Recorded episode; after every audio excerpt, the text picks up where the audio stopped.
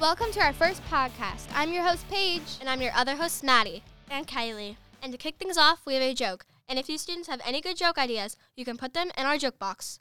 Put those jokes in that joke box in the computer lab. The joke of the day is Where does a snowman keep all of his money?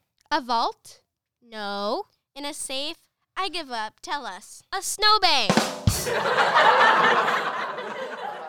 Oh, I get it. Very funny. Next thing on our list is a quote of the day The weather we're having is very beautiful by Pink Panther. Our last thing on our list is Christmas, Hanukkah, Kwanzaa to do list. Number one, decorate for the holidays. Two, make presents for family. Three, spend time with friends and family. Four, eat dinner together. Five, open presents together.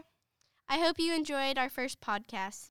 I hope you have a great break and come back to school on Wednesday, January 4th, 2023. Till the new year, Mustangs. Adios.